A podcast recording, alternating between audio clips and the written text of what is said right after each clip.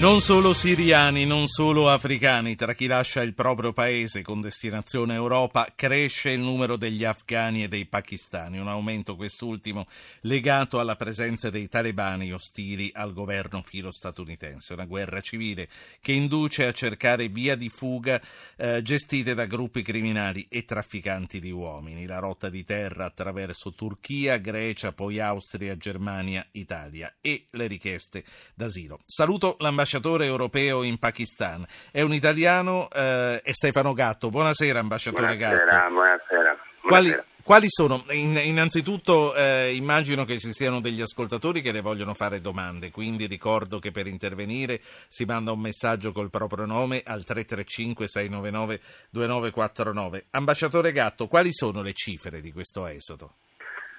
Sì, guardi, per quanto riguarda eh, afgani, afgani, e pakistani, io naturalmente sono responsabile per la questione Pakistan, però faccio, riferim- faccio qualche riferimento anche alla questione dell'Afghanistan perché è molto legata.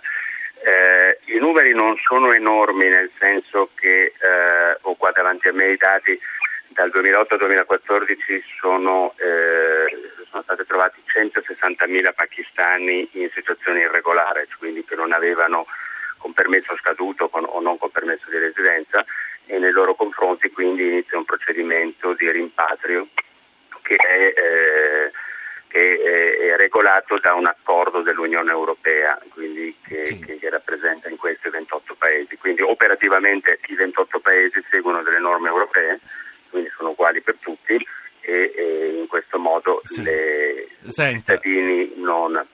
Poco eh, fa, i numeri sì. Sì. No, no. Eh, poco fa, tra l'altro, i numeri che ha dato, 160.000 irregolari, non è che sono proprio pochissimi. Poco fa. No, sto parlando di un periodo di un periodo di, lungo, 2008-2014, certo. quindi Senta, ma la, la questione eh, che mi sta a cuore, eh, che lei ci chiarisca, è un'altra. Poco fa un ascoltatore, come capita spesso, diceva: Guardate che quando gli danno il foglio di via, quelli spariscono, ma mica se ne vanno. Allora, lei che segue eh, queste vicende, che cosa, ehm, qual è il percorso del rimpatrio? Come ci si accerta che una persona che eh, viene rifiutata veramente eh, prenda armi e bagagli e torni a casa sua? Eh, le normative per quanto riguarda il, il, controllo di queste persone non sono comunitarie, nel senso che ogni paese ha dei regolamenti di polizia diversi, quindi sono dei paesi dove eh, le persone che vengono incontrate fu, fu, eh, fuori regola eh, possono essere ehm, detenute per un certo periodo, massimo che ci può essere di 30 giorni, in altri casi arriviamo addirittura a due anni, quindi è molto diversa la situazione eh, secondo i vari paesi. Nel, noi come Unione Europea ci occupiamo del loro rimpatrio, cioè quello che dobbiamo eh, verificare è con le autorità del paese d'origine che si tratti effettivamente di persone di quella nazionalità.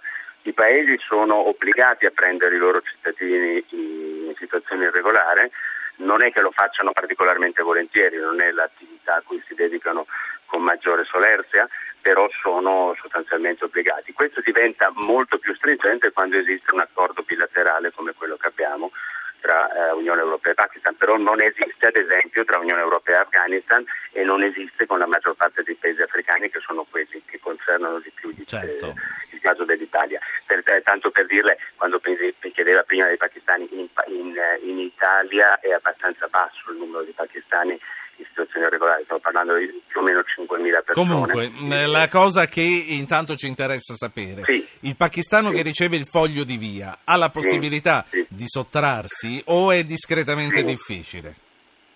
Guardi, eh, da quando questo, questo, accordo è entrato in vigore, quindi stiamo, eh, è stato firmato nel 2010, sostanzialmente è entrato in vigore nel 2012, più o meno siamo riusciti a far rimpatriare la metà a livello di Unione Europea la statistica dice che il 52% dei pakistani che sono stati trovati in situazione irregolare nel territorio dell'Unione Europea sono stati rimpatriati. Eh, quindi più o meno, adesso, uno più o meno la metà, nel caso italiano uno su due. Nel caso italiano eh, i numeri in assoluto sono bassi, stiamo parlando quindi di 5.000 persone, però è vero che nel caso italiano sono molto pochi quelli che sono rientrati, sono più o meno, se per i numeri che ho io, più o meno 225, 225 sono 5.000 dati non recentissimi perché non abbiamo ancora i totali del 2015.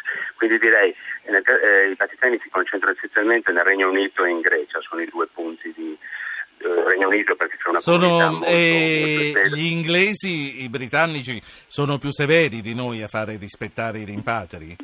Mm, non è questione di severità, diciamo che loro hanno un interesse particolare nei confronti del Pakistan perché hanno una comunità molto grande stiamo parlando di 45.000 eh, pakistani irregolari che hanno trovato negli ultimi sei anni, noi ne abbiamo trovati 4.500, eh, quindi 10 volte di più. E diciamo che loro sulle, sulle regole dell'accordo europeo hanno aggiunto una, una tecnica operativa eh, eh, maggiore, nel senso che loro fanno venire in Gran Bretagna i funzionari pakistani e ehm, a costo pagati dai, dai, britannici, quello che fanno è accertare la nazionalità in maniera accelerata in territorio britannico. Quindi questo succede che nel loro caso fanno prima, pur all'interno delle stesse regole europee, le espletano certo. più in fretta. È un, è un, ma questo lo fanno perché hanno appunto dei rapporti particolari col Pakistan, hanno dei numeri più grandi, quindi a loro conviene farlo. L'Italia non potrebbe farlo perché ha dei numeri troppo piccoli, quindi non, non, si giustifica far venire dei funzionari pakistani a lavorare in Italia una, due, tre settimane per identificare delle persone. Questo per, per, un po' per completare quello che stavamo dicendo prima.